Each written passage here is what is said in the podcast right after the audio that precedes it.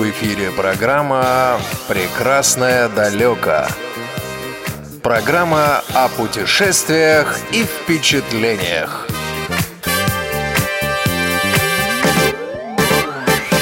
Повтор программы. Добрый вечер, дорогие друзья. В Москве 17 часов, как, впрочем, и в Санкт-Петербурге, где находится сейчас Андрей Гостев. А, я нахожусь, Иван Онищенко, в Москве, в московской студии «Радио ВОЗ».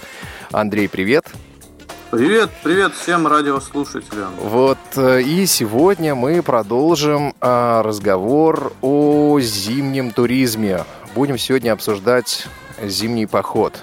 А, как следует из анонса, а, вот как раз о зимнем походе мы с вами и поговорим. Дело в том, что зимний поход – это занятие, я думаю, что Андрей со мной согласится, это занятие довольно-таки экстремальное. Вот, поэтому от всех участников э, такого похода, такого предприятия требуется ну, так сказать, доля э, здравомыслия и э, дальновидности. Э, и от действий каждого участника зависит успех э, всей группы. Как что думаешь, Андрей? Э, главное в зимнем походе это командное взаимодействие. Ну, а если люди будут нормально взаимодействовать, никто не будет заниматься самоуправством и Э, еще всякими нехорошими вещами, э, вот самодурством там, например, э, вот, то я думаю, что пребывание на природе, оно окажется в конечном счете, так сказать, очень приятным и полезным и для здоровья, и для душевного и психологического состояния тоже. Вот. Принесет приятные, яркие зимние впечатления для тех ценителей именно зимних впечатлений. А, мы призываем вас, уважаемые радиослушатели, сегодня подключиться к а, нашей беседе а, по телефону 8 800 700 ровно 1645 и по скайпу radio.voz. Но прежде чем мы начнем, я объявлю сегодняшнюю команду, которая сегодня обеспечивает наш прямой эфир. Это звукорежиссер Иван Черенев, впрочем, как и всегда, и наш линейный редактор и контент-редактор в одном лице Марк Мичурин. Марк принимает сегодня ваши звонки, Иван обеспечивает качество и звук в прямом эфире. А, ну что же, я думаю, что, Андрей, э, начнем, пожалуй, да? Э, начнем, наверное, с основных опасностей. Это неподготовленность участников. Что думаешь по этому вопросу? Да, важно все продумать э, до мелочей для подготовки к зимнему подходу, потому что в любом зимнем подходе, как выясняется, мелочей, в общем-то, нет. Поэтому прежде всего нужно подумать о том, какая будет э, стратегия зимнего похода. Либо это палаточная, так сказать, ночевка э, в холодную, или же это будет шатер, в котором можно установить печку. И это э, две стратегии, которые несут за собой значит, определенные алгоритмы подготовки. Вот, ну, э, соответственно, здесь же возникает и вторая опасность. Э, это низкая температура, то, о чем ты уже, так сказать, вот косвенно сказал. Да, низкая температура накладывает очень такое внимательное отношение к личному снаряжению и к э, экипировке участников зимнего похода.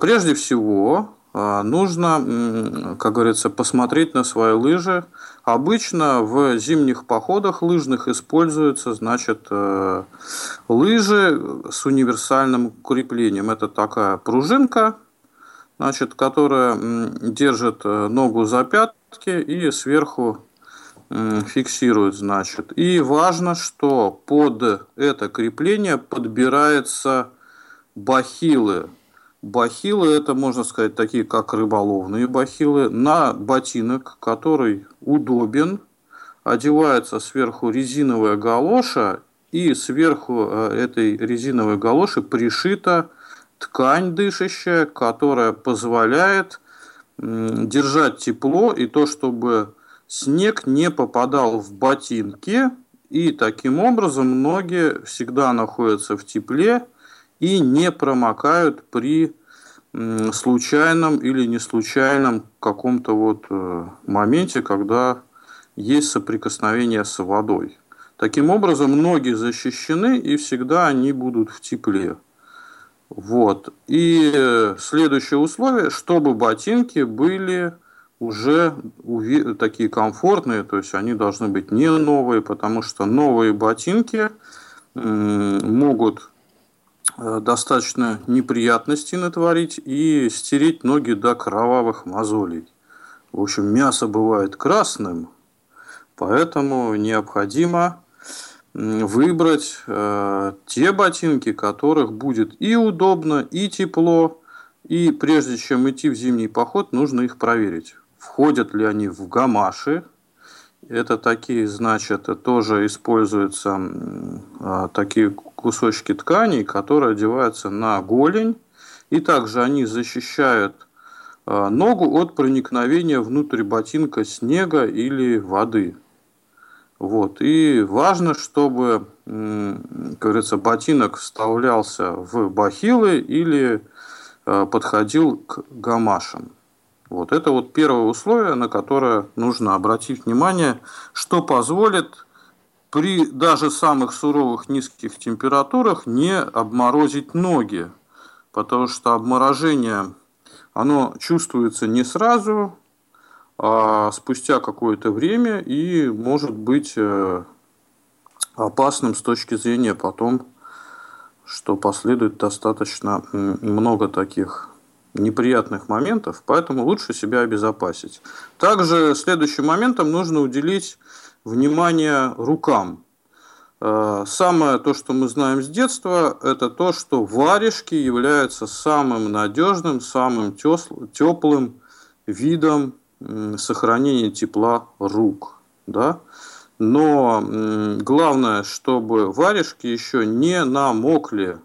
Поэтому используются такие варежки, которые сверху у которых не промокаемая, но дышащая ткань, а внутри уже можно вставить, значит, э, шерстяные какие-то, да, даже перчатки можно. И эта варежка должна быть а, с длинным таким а, куском ткани, чтобы закрывало, значит, где-то до середины предплечья, чтобы также снег и ветер не продувался вот в эту варежку. Потому что перчатки обычно снимаешь, разнимаешь, снимаешь, вынимаешь, пальцы в результате замерзают, и вставить потом пальцы в те, значит, как говорится, их места, где они должны быть, бывает непросто и очень холодно. Ну да, потому что мы говорим о зимнем походе, и температуры очень низкие. А, вот пока далеко мы не ушли от этого момента, а если это поход не лыжный?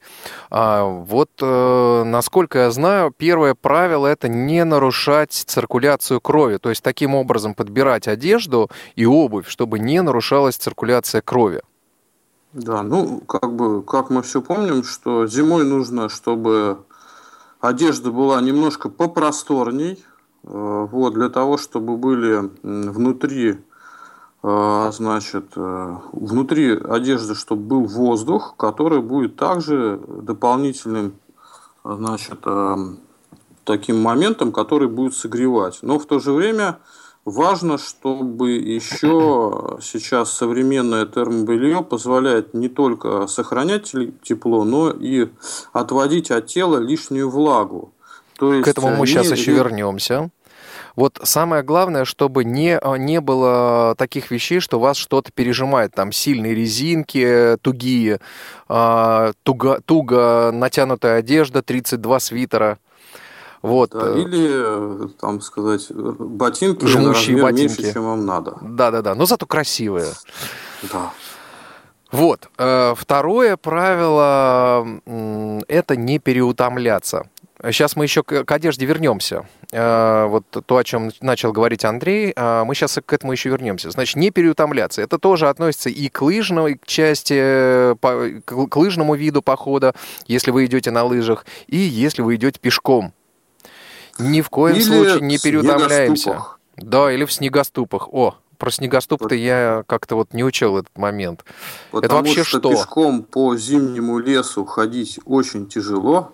Ты проваливаешься глубоко в снег, можно по колено проводить, провалиться, а можно еще глубже. Поэтому сейчас даже изобрели специальные снегоступы – по следам тех э, древних стегоступов, которые мы видели в музеях, да, такие прототипы современные, технологические, которые вот позволяют также э, гулять по лесу, но уже не на лыжах, а с помощью, так сказать, этих устройств и не проваливаться глубоко в снег, что позволяет все-таки экономить силы, потому что когда ты проваливаешься глубоко сил, э, снег, то силы очень быстро тебя покидают, потому что лыжи как раз-таки также позволяют не проваливаться глубоко в снег.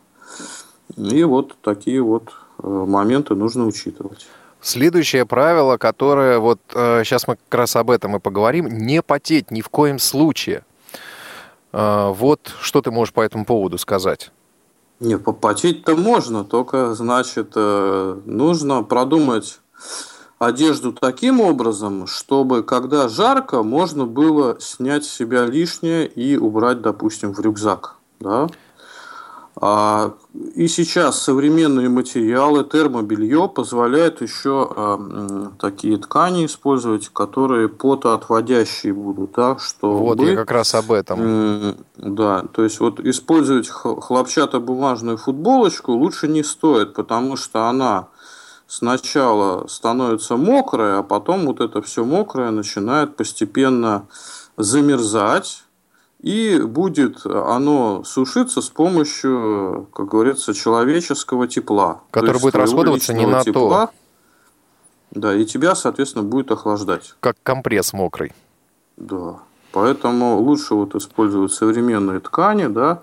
В лучшем случае э, самое надежное это шерстяной бадлон, допустим, да шерсть уже давно проверена. Слушай, а бадлон мокрая, это типа водолазки, да? Греет. Это что-то типа водолазки бадлон. Да. Водолазка типа есть. Водолазки, да. Угу. Вот, и шерсть греет при любых условиях. Это Понятно. тоже нужно учитывать. А, на всякий случай напомним, как выглядит водолазка. Это высокий ворот, э, как правило, да, который может складываться в несколько раз, вот, ну, как бы за счет своего размера, и длинные рукава. Вот. А шерстяное белье, оно очень хорошо дышит, и за счет этого вот э, и выводится и влага, и лишнее тепло а, убирается. Скажи, а вот что с головным убором делать?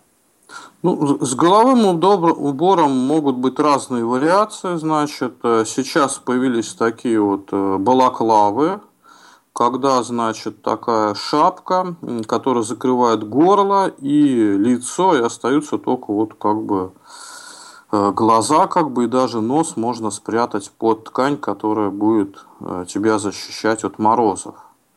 А также можно использовать э, вот специальные повязки, которые можно одеть, значит, на нос, на рот, так, чтобы сохранять вот тепло и не получать от ветра какой-то неприятный эффект. Обморозить лицо тоже очень неприятно, поэтому особенно при низких температурах такие вот а, повязки, типа как ковбойской, да, только из теплой ткани, а, можно использовать. Можно использовать, значит, также шапки, которые защищают от ветра, да, то есть они не позволяют ветру продувать как бы голову, да. И важно закрывать уши, для этого самые сейчас хорошие это такие специальные ушаночки, которые делают вот как раз из материала винт-стопер, которые и уши закрыты, это? и а, полностью как бы закрывают и щеки тоже. Здорово потому что всегда, а, ну вот, у меня не было опыта зимнего похода, но тем не менее, обычно зимой куда-нибудь выйдешь, там за городом, всегда там еще морозец, такой градусов 20, там 25, да, и вот, mm-hmm. Конечно, щиплет. В первую очередь, что уши страдают, нос и щеки. А вот, кстати, нос как-то прикрывается или нет? То есть есть какие-нибудь да, вот средства? эта балаклава или вот эта вот повязка, о которой я говорил, она, значит, вот все закрывает, и нос в том числе, как бы, и главное, чтобы там была прорезь для выхода пара. потому что если прорези или дырочек для пара нет, то этот пар как бы начинает тоже постепенно превращаться в такую маленькую корочку льда. Ну да, и на, так сказать, на э, этом шлеме можно, сказать, можно назвать его, наверное, так, а, будет э, за счет того, что остается конденсат от пара, очень быстро будет замерзать. Соответственно, через некоторое да, время ну, будет... Когда же да. жарко, можно просто использовать такую шерстяную повязку, которая просто будет закрывать уши и височные области, потому что э, в височной области есть кровеносные сосуды, которые не стоит перемораживать. Да? Но в то же время верх головы а, будет открыт, и лишнее, как говорится, тепло будет уходить э, в этой части. А, скажи, да, уже тепло. Угу. Скажи, пожалуйста, а бывает ли так, что во время похода бывают разные температуры? То есть, ну, например, вот мы идем где-нибудь в горах, там, в ущелье идем, там очень холодно, там страшный мороз, а куда-нибудь поднялись на вершину, там, ну, просто реально тепло, там, там плюс. Бывает так? Бывает так, То есть, соответственно, комплекты одежды. Ночью холодно, а днем достаточно тепло, что э, когда я значит, был на Кольском полуострове, что днем мы даже умудрялись загорать. Значит, когда настолько тепло, и ты в движении, что ты можешь ходить даже без футболки, да, с голым торсом, показывать свое атлетическое сложение и тем самым даже получать самый первый такой вот э, зимний загар. Да?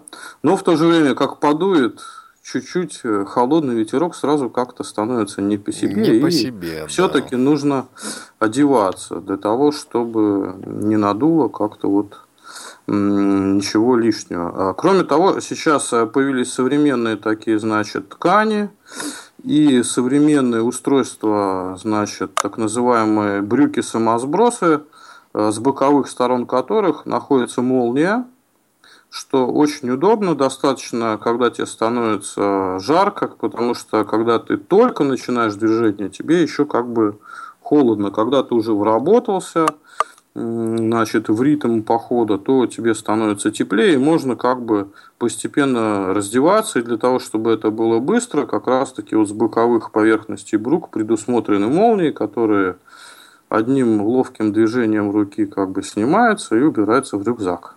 И потом также, когда становится холодно или ты останавливаешься на перекус, который желательно делать каждый час. Вот сейчас мы об этом тоже поговорим. Так.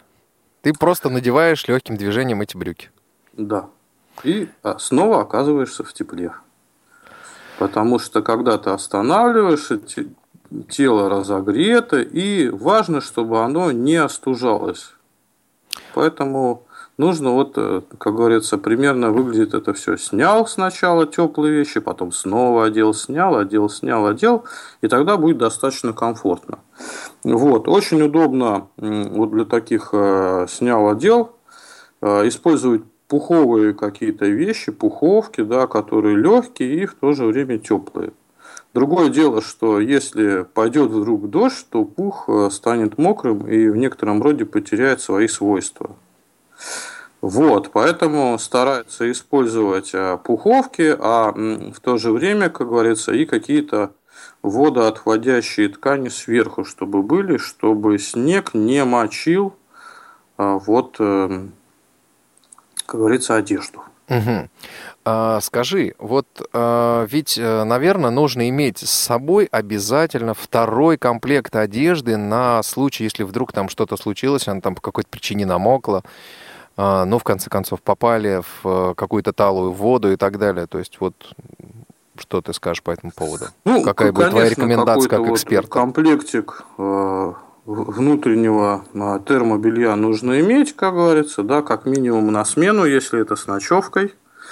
Как максимум он может быть оказаться и запасным. Ну, вот так, чтобы специально как бы носить обычно не носят, потому что во время таких вот зимних путешествий стараются как бы не тащить лишние вещи. Поэтому и, как я говорил в начале передачи, что все нужно продумать э, для мелочей, чтобы не было лишних вещей, которые создают избыточный вес рюкзака, и он станет тяжелее, а путешествие менее комфортным. А, вот что касается рюкзака. Вот а, как ты думаешь, а, или, может быть, знаешь наверняка, как а, выбирать рюкзак для зимнего похода? Это просто что-то должно быть такое, сам самый обычный рюкзак, или существуют какие-то особенные рюкзаки? Ну, я просто это говорю к тому, что рюкзак на спине, он все равно просто заставит спину намокнуть. Если ты быстро идешь или с трудом идешь, ступаешь, да, вот как раз-таки рюкзак в то же время и будет э, являться таким вот э, средством, которое и будет еще и согревать. Вот, поэтому можно снять одежду и какую-то лишнюю, и, и рюкзак будет греть, да, не позволять как бы замерзать. И в то же время важно учитывать, чтобы рюкзак был с поясным ремнем. Вот, потому что во время спусков иногда бывает, когда рюкзак э, достаточно много весит, он начинает от каких-то там э, кочек, холмиков резко попрыгивать, да, и может, э, что у меня даже был случай, что он подпрыгнул и, значит, мне на голову, значит, вот как бы... Пришелся. Как, да, пришелся, я так наклонился немножко вперед, начал с горки спускаться, вот. Ну и очень как-то было неприятно. И когда он более так зафиксирован, не болтается, да, вот поясным ремнем, да, то как бы ездить э, на лыжах удобней. Вот, что он не мешает. Э, Причем, как бы опытные люди рекомендуют э, значит, рюкзаки сразу большие, вот, 100-литровые, в которые можно все спокойно положить и не, не думать о том, что вот не хватит и это положить, и это. Просто, значит, есть э, моменты, чтобы э, спина как бы рюкзака была жесткая, да, тогда не будет какие-то там острые предметы тебе значит, в спину э, выступать и как-то доставлять неприятные ощущения. Да? Угу. Или же, если нету такого вот рюкзака с жесткой спиной, то используют пенку, которую э, скручивают, как бы, да, и как бы вставляют внутрь рюкзака. Да, то есть э, внутрь рюкзака, и он получает как бы вот дополнительную армированность. Да, дополнительную такую вот опору. Да, такую структуру, которая не, не дает да, в спину вот, втыкаться вещам каким-то. Да, да каким-то вот там а, сейчас мы перейдем с тобой к содержимому рюкзака, но знаешь, мне тут в голову мысль пришла. Вот скажи, пожалуйста, а что ты можешь сказать о креплениях, которые закрепляют э, пояс, например, там поясное крепление, ну то есть вот сам пояс на поясе закрепляют, лямки соединяют. А, как ты думаешь, какой, какой из типов крепления будет э, э, в зимнем походе оптимальнее всего? Я думаю, что это будет Fastex. Ну да, фастекс самый вот обычный такой большой, где-то вот он сколько, так я так, ну сантиметров 5, наверное, вот такой вот ширины, он будет достаточно надежный. Главное, чтобы он э, нигде не давил, это все было удобно. Ну, для этого нужно вот проверить рюкзак, чтобы он нигде не натирал, да, чтобы лямки были удобными, потому что если он будет натирать один день, как бы, да, это это ничего. А если 2 и 3, то это может просто доставлять массу неприятностей, неприятностей да. и какие-то такие моменты яркие, они будут, будут помниться только плохие лямки рюкзака.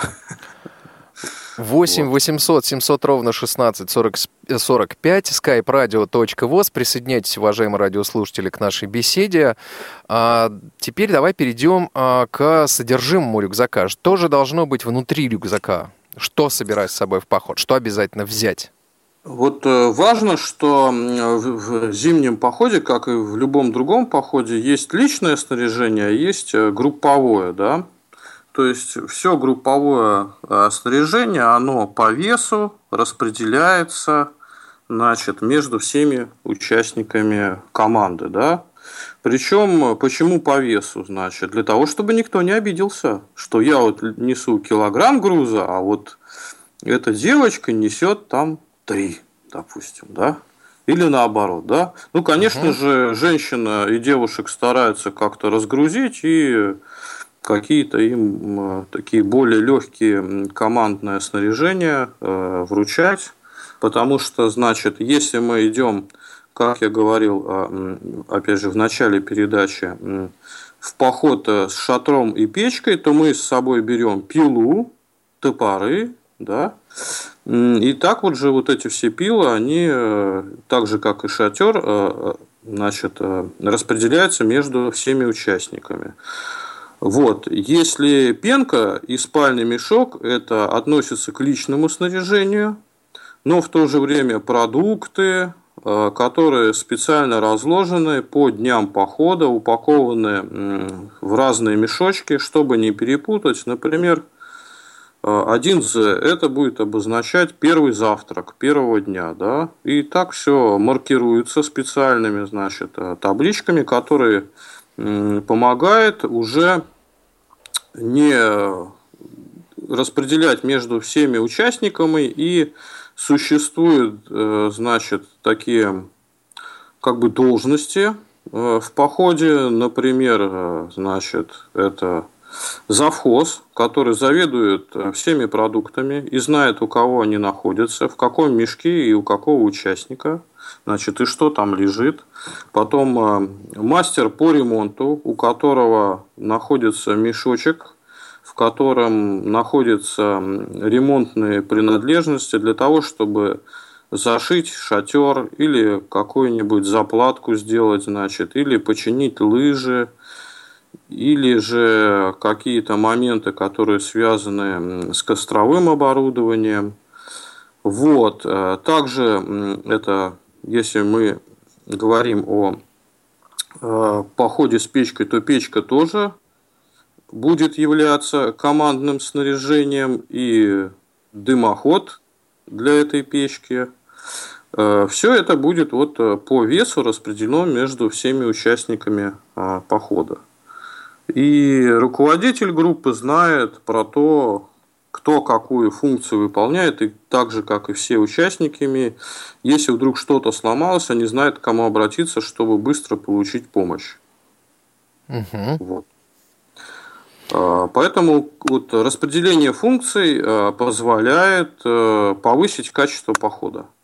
Повысить качество, и это качество будет сразу повышать взаимодействие внутри группы и не будет отвлекать на какие-то нюансы, мелочи, которые всегда возникают, и будет приносить больше качественных впечатлений от общения с природой, от общения с окружающим миром, Поэтому и важно также и психологическая устойчивость, а также и э, подготовка э, значит, э, к той функции, которую тебе, значит, определили. То есть нужно что-то уметь. Я вот был в походах, значит, вот мастером по ремонту. Хотя мастер с меня был не очень, чтобы сильный, но зато я тащил тяжелый, так сказать, мешок, в котором было Ремкомплект. около там да, ремкомплект где-то там 2,5 килограмма к моим личным вещам.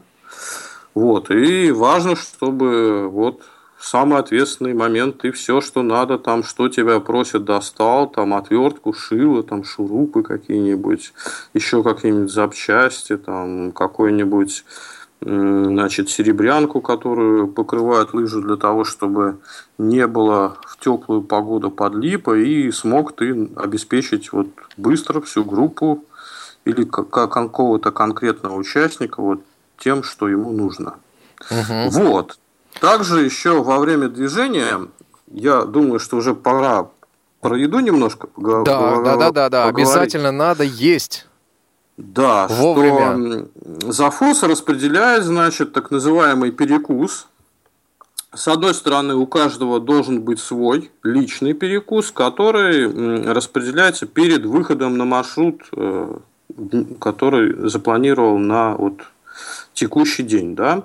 Этот личный перекус э, кладется в удобный карман, обычно это на груди, когда ты там, хоп, есть заминка какая-то, можешь всегда достать какой-нибудь сухарик, э, сухофрукты. Шоколадочку.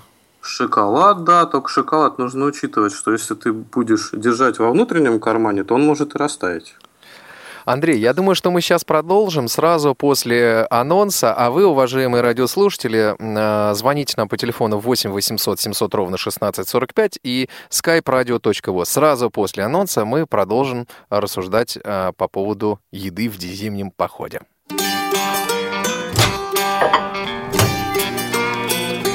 Кухня Радиовоз. Заходите. Дорогие радиослушатели, вы уже привыкли к тому, что программа «Кухня Радио ВОЗ» выходит в эфир по пятницам в 16.00 по московскому времени. Но, как известно, в любом правиле случаются исключения – в качестве такого исключения в ближайшую пятницу, 19 февраля, программа «Кухня Радио ВОЗ» выйдет в эфир в 14.00 по московскому времени. Об этом нас попросил гость выпуска Дмитрий Бужинский, диктор телевидения и радио, чей голос вы часто слышите в эфире Радио ВОЗ. Дмитрий придет на кухню, чтобы рассказать о себе, о своей работе и, конечно же, ответить на ваши вопросы. Итак, пятница, 19 февраля. Программа «Кухня. Радио ВОЗ» в 14.00 по московскому времени. В эфире программа «Прекрасное далеко». Программа о путешествиях и впечатлениях. Вы слушаете повтор программы. Программа «Прекрасное далеко». А, продолжаем разговор, Андрей, о, о еде. И мы остановились на личном а, перекусе. А, да, вот... Личный перекус, который вот у каждого из участников должен быть там. И выдается завхозом в начале текущего дня. А, Можно его распределить. Когда можно есть, э, на твой взгляд? Вот ты же у нас, так сказать, человек бывалый, и, э, наверное, есть какие-то моменты, когда либо останавливаешься... Есть зимой хочется всегда. Вот, вот, я к этому, собственно, и веду. Э, к тому, что, наверное, если ты идешь на лыжах, то, наверное, тебе не особенно с руки есть. Если ну, ты идешь еще как-нибудь куда-нибудь лезешь в гору... заминки, кто-то угу. там что-то поправляет, рюкзак. И вот ты в этот момент вот это... раз... А что ты скажешь по поводу орехов? Орехи очень прекрасный энергетический продукт, который вот позволяет как бы насытиться, да. Значит, и тут же я сразу говорю, что про еду-то мы поговорили, а вот с питьем все бывает сложнее. Вот. Что Зимой э, иногда бывает трудно найти воду, то есть это должны быть либо открытые какие-то реки, да, либо нужно прорубь какую-то делать, что бывает вообще невозможно, потому что толщина льда такая, что... Поэтому, значит, растапливают снег. И талая вода, вот напиться ей очень тяжело, потому что она не содержит как бы солей, которые нужны э, человеку. Поэтому даже некоторые особо старательные такие деятели и приверженцы э, зимнего, значит, э, походов, они воду подсаливают специально. Вот. И некоторые также утверждают, чем больше пьешь, тем больше хочется, пардон, писать. Ну, что да? сделаешь? Из слова, ну, из песни да. слова не выкинешь. Да, больше пьешь, больше потеешь. Ну да, а, влагу, влагу вот, же куда-то надо а воды отдавать. взять не, угу. неоткуда. Поэтому вот сколько ты с утра в термосы налил, столько и есть. Поэтому нужно экономить, а, беречь как бы воду, и которая выдается обычно на централизованном каком-то перекусе, да, когда каждый из участников очень удобно достать тарелочку, и завхоз быстро распределяет, достав у, у того участника, который несет перекус этого дня, этот мешочек, сразу быстро распределить по тарелочкам, все, каждый берет свою тарелочку, и все эти порции равны, и, в общем, все удобно, как бы, да, и быстро перекусывают, потому что иногда бывают э, переходы какие-то длинные, и приготовить обед, то есть э, развести костер, сделать стоянку не представляется нецелесообразным, потому что для того, чтобы выстроить лагерь, нужно затратить э, два часа. Ну и мы помним о том, что зимой световой день короче, чем летом. Поэтому нужно выходить очень рано и просыпаться достаточно рано для того, чтобы у тебя был э, больше запас э, светового дня. Это вот тоже такая стратегия. И лагерь а, кроме... нужно ставить засветло, да? Да, кроме того, что угу. как бы за ночь все замерзает, и двигаться по замерзшему, замерзшей поверхности, да, проще, чем по талой.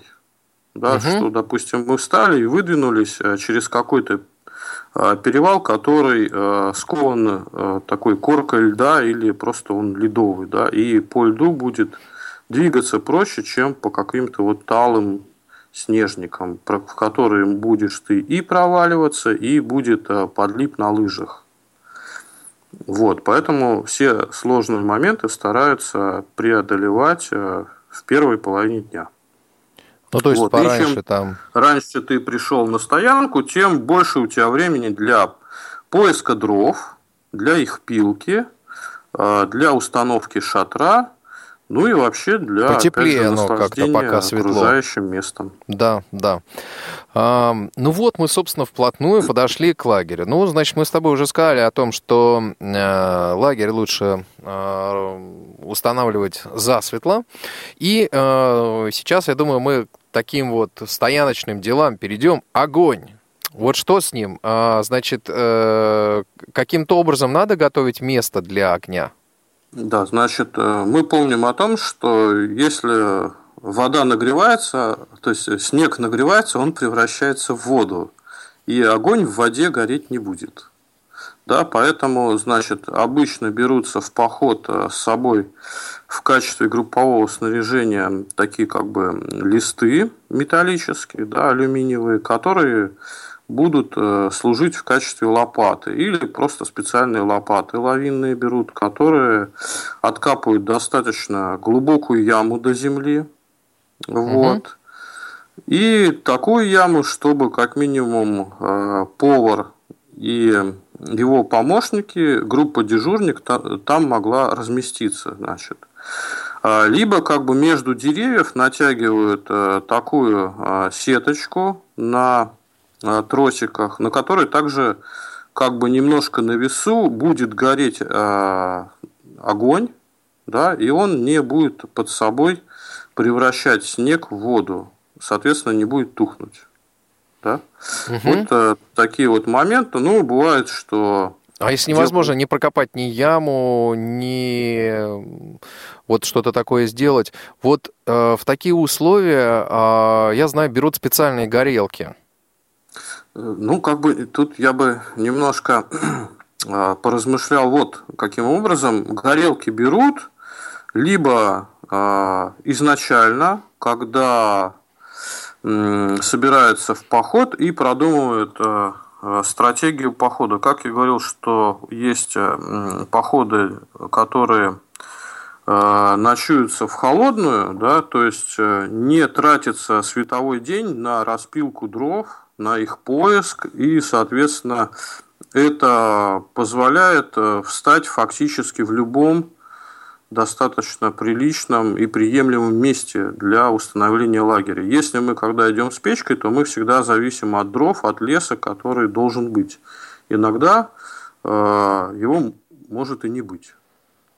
Угу. Поэтому пока ты не найдешь сушину, то есть сухое дерево, которое будет гореть, потому что мокрое оно гореть будет плохо.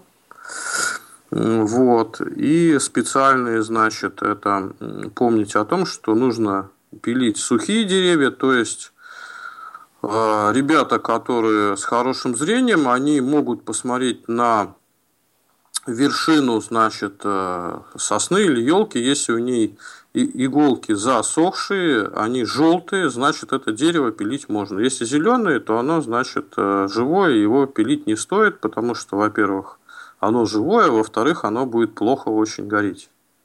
Угу. Вот. А горелки помогают э, вставать в лагерь в любом месте, экономить световой день, то есть продлевать э, маршруты движения, да, и в то же время не зависеть вот от дров, да. Значит, и тогда как бы также выкапывается какая-то ямка или же утрамбовывается лыжами снег, устанавливается горелка, вокруг нее оборудуется ветрозащита, Значит, используют иногда даже стекловолокно для того, чтобы повышать температуру, как бы, да, которая находится вот внутри, э, как бы вот. Э, вот этого бы, места, где того, это горит. Где, угу. от, откуда исходит тепло, которое подогревает котелок, да. Соответственно, котелок э, желательно использовать с крышкой, да, да потому что если накрыть, оно быстрее закипит, конечно. Да, быстрее закипит.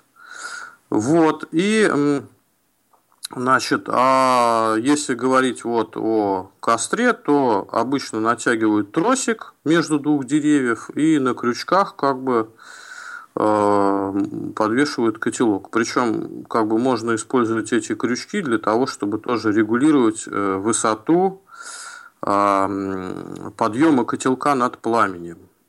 Угу. Вот, то есть, если на один крючок повесить, то котелок будет высоко. Если там на несколько, то он будет ближе к огню. Да? Соответственно, если мы хотим, чтобы быстрее э, закипело, то нужно помнить, что самое теплое место находится над э, верхними языками э, пламени, а не где-то там вот внизу. Вот да? это да. Я, например, вот этот вот этот факт не знал, конечно. Вот. И когда уже кипит, то лучше поднять котелок повыше, чтобы не выкипало, там, не пригорало а, содержимое котелка. Суп, да, и суп всегда приветствуется, потому что это жидкость, да. Ну и помним, когда э, снега для того, чтобы изготовить воду из снега, нужно больше, чем воды, да. Поэтому, если есть открытые какие-то ручьи, которые не замерзающие, всегда проще набрать воды, и она вскипятится быстрее, да, э, чем вот э, топить э, снег. Кроме того, что даже можно натопить снега на утро, потому что костер горит, все греются, радуются, да. Но единственное, что нужно положить внутрь значит, котелка дровишку. Потому Зачем? что если ее туда не, не положить, то вода может замерзнуть, превратиться в лед, и котелок сломается. Потому Понятно. Что... Да, все мы знаем, почему это случится. Вот, вот такие вот нюансы. Вот которые... знаешь что, я тебя хотел спросить. Вот э, ты же у нас опытный путешественник. А, я знаю, там бывает два типа горелок, бензиновые и газовые. Вот э, на твой взгляд, какая лучше? Э, для зимы обычнее всего используют бензиновую горелку, потому что газ при определенной температуре замерзает и перестает э, как бы выходить из, бал, из баллона вот этого газового вот в этот тросик. Да, его можно только использовать, когда этот тросик там подогревать, держать баллон сверху, там, в общем, это достаточно непросто. Муторная да? история, да? Угу. Да, поэтому вот бензин горит в любых условиях. Понятно. Вот. Главное, и... чтобы угу. он был надежно, вот эти все а, баллончики упакованы так, чтобы он не пролился. Вот, так как эта жидкость, если она как-то вот начнет вытекать, то все вещи, которые находятся в рюкзаке, могут пропахнуть как минимум, бензином. а то и пропитаться бензином. Это, это тоже очень неприятно. И опасно. Поэтому, значит, вот э, помимо вот пенки, которая может находиться в рюкзаке, используют еще такой большой э, полиэтиленовый мешок, который позволит защитить э, как бы вещи, которые находятся внутри, от проникновения влаги, какого-то там талого снега, да, который может что-то там намочить. Ну и также все рекомендуется упаковывать какие-то значит, э, разные мешочки, значит, можно разноцветные использовать, можно с какой-то там тактильной маркировкой, да, для того, чтобы знать, что вот в этом мешке лежат там, допустим, носочки, а вот в другом мешочке лежат что-то другое там, да. И это тоже помогает вот быстро, значит, определять, какой мешок ты достал и что в нем лежит. Угу. А, вот мы с тобой очень много времени уделяем а, наполнению рюкзака. И что же там все-таки должно быть? Но возвращаясь вот к огню, а, скажи, пожалуйста, вот средства розжига, например, растопка, спички, зажигалки, вот сколько комплектов желательно иметь?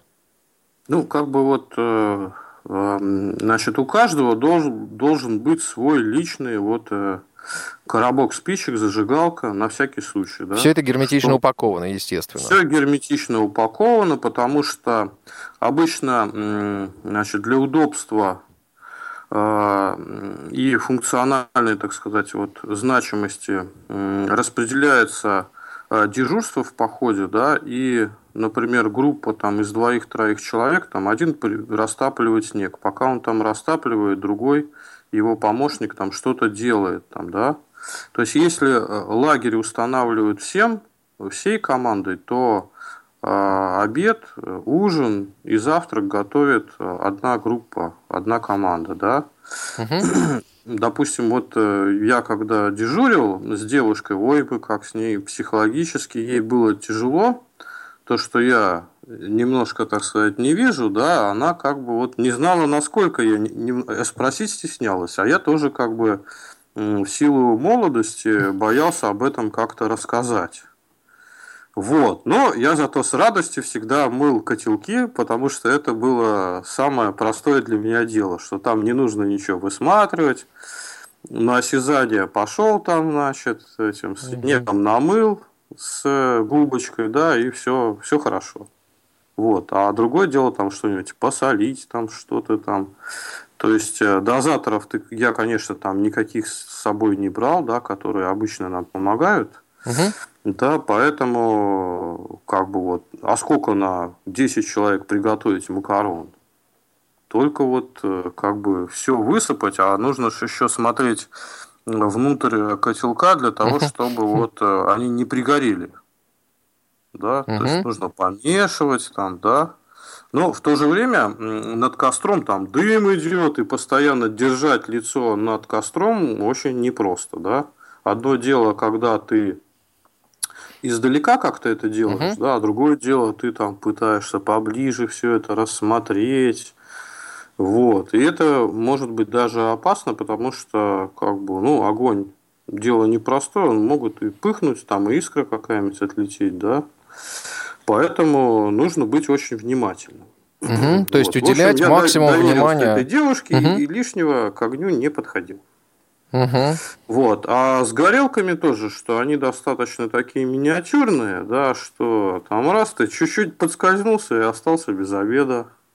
Ну, например, да.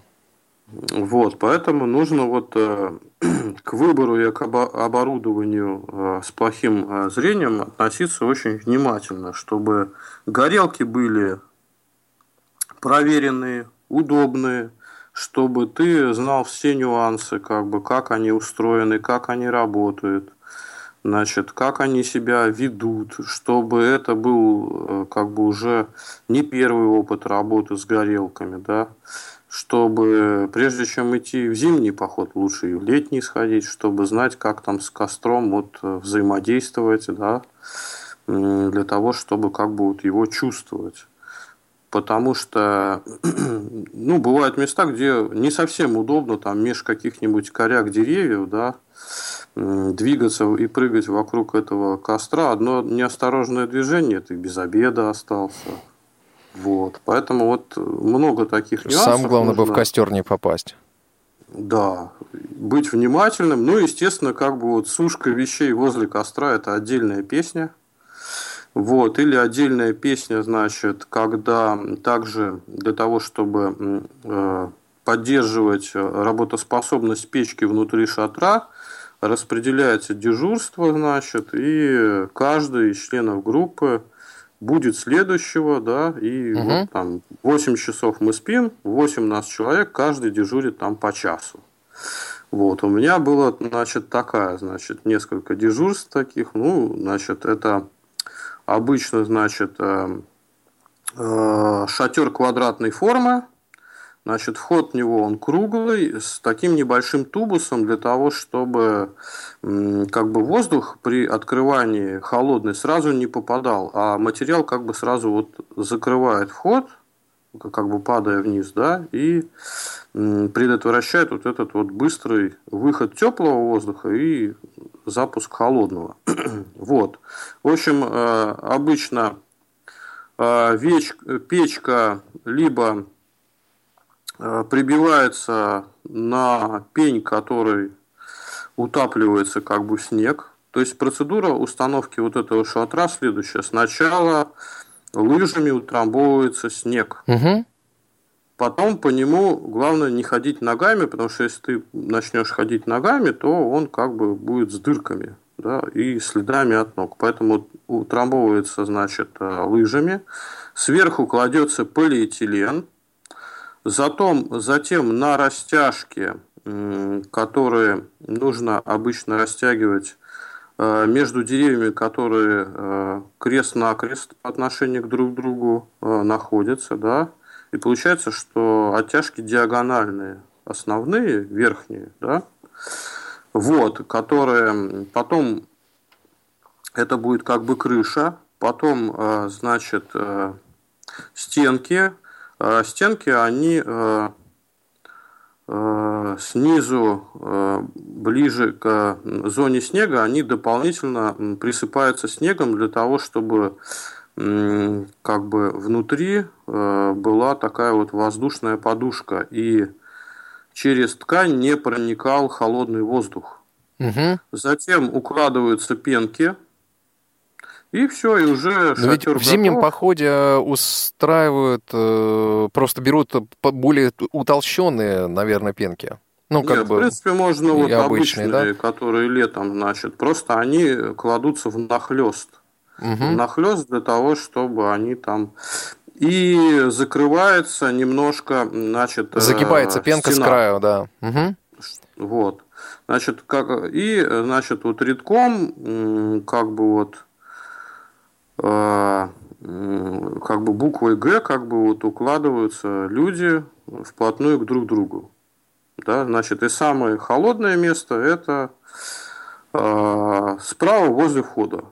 Я вот один раз там поспал, и так у меня что-то бок подмерзал. Но потом я с девушкой, у которой был, был э, теплый спальник, поменялся, и потом оказался между двух девушек. Вот это было самое теплое место. Вот, самое главное девушки. Да, поэтому, как мы знаем, что полярники греются а, и отогреваются теплом двух женщин, да, и это спасает в некотором роде жизни и даже спасает Понятно. от обморожений. Ничего вот здесь тепло. не поделаешь. А ведь вот. Э, шатер, он же покрывается конденсатом внутри от дыхания людей. Да, поэтому как бы одно неосторожное движение, и ты будешь в мокрых каплях. Ну да.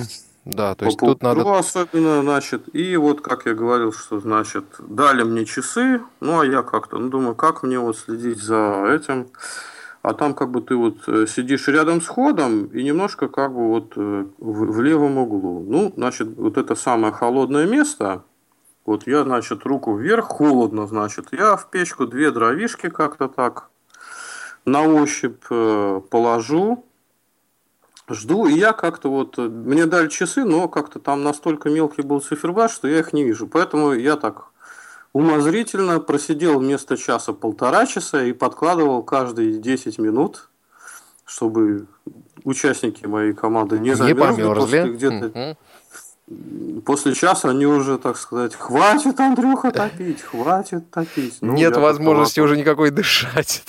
Да, да, поэтому вот как-то вот. Ну и то, что прислонившись к печке внутри шатра, можно тоже что-нибудь прожечь. Это нужно тоже учитывать. И вот э, в этих походах я приучился к порядку. Потому что обычно я тоже как человек творческий э, люблю беспорядок творческий, да, это какое-нибудь нагромождение – вот. Что, конечно же, с плохим зрением очень... Может быть пагубным в походе, да. Да, и поэтому, значит, вот э, там укладываются все свои личные вещи вот рядом с собой. Ты не можешь их разбросать где-то по шатру, да, как-то их разложить так, что ты там будешь их долго значит, искать, поэтому все оперативно ты должен сложить, достать из рюкзака, и когда снимается, значит, вот э, шатер, нужно все это быстро, оперативно упаковать, удобно, так, чтобы ты запомнил, как все лежит у тебя, в каких мешочках, в какую последовательность. Чтобы на следующей стоянке все это достать, да? Да, потому что иначе некоторые капуши все это долго собирают, другие ждут, смотрят, мерзнут. Ты знаешь, Андрей, вот э, наша программа сегодня была бы неполной, если бы мы не подняли еще такую очень коротенько, потому что у нас остается буквально там две минуты до конца прямого эфира. К сожалению, время пролетело просто незаметно. Да, я еще вот прямо у меня только разошелся, да. чтобы рассказывать. да, вот. А, я не могу не затронуть очень резонансную тему. А, буквально недавно опять всплыла история с перевалом Дятлова. Вот э, и опять там есть погибшие люди, но на сей раз а, сотрудникам правоохранительных органов и сотрудникам МЧС, врачам удалось доказать, что здесь переохлаждение было, потому что человек пошел в одиночку, пошел один. Ну вот э, что показывают такие, на твой взгляд, э, случаи, вот когда люди таким образом э, ну, вот попадают в такие очень ужасные ситуации? Вот, может быть, это какая-то неосмотрительность, шапка закидательства, а я вот все равно смогу, я перейду это место, да что мне так Вот ну вот у меня был такой нюанс, что я ночью, значит, мне нужно по надобности выйти, да, я вроде бы от шатра отошел недалеко, а потом, когда я начал возвращаться, ну там на 50 метров, да, что я вышел абсолютно в другом месте, да, причем я шел там только в одной куртке и в легеньких штанишках, да, и в этих самых бахилах на босу ногу. То есть, если бы я вот э, был менее внимателен по отношению к тому, что где мы ходили, то я мог вот сразу же ночью и заблудиться, да. Ну, на перевале Дятлова еще до сих пор много версий, что это там какие-то там секретные, значит, э, моменты там были. Да, это, то народности это... там разграбили пещеру. Ну, в общем, с, э, слухов по этому поводу есть много. Но вот в этот раз просто замерз от обморожения погиб крымский турист. А, по-моему, турист из Крыма, а, если мне память не изменяет. Ну, в общем, существует такой момент, что немножко изменяется сознание как бы от э, зимы, от холода, как бы, да, и поэтому может быть всякое, и не нужно как бы думать, то есть нужно всегда быть э, трезвым, и трезвость ума, как бы, вот она должна всегда присутствовать. И То физическая трезвость делать... тоже, это очень важно. Да. Потому что да, тут не нужно того, что... зима не любит алкоголя. Да, де- делать того, что не нужно делать. Вот, да, поэтому и всегда нужно, конечно, быть очень э, осмотрительным. Друзья мои, все, эфир неумолимо подошел к своему концу. Иван Онищенко в Москве и Андрей Гостев в Санкт-Петербурге, звукорежиссер программы Иван Черенев, линейный редактор и контент-редактор Марк Мичурин. Э, мы продолжим в следующий раз э, говорить о туризме. Встретимся в следующий раз. Андрей, спасибо тебе огромное. Спасибо всем. Всем счастливо. До новых встреч в программе «Прекрасное далеко». Прекрасное далеко. Путешествия и впечатления.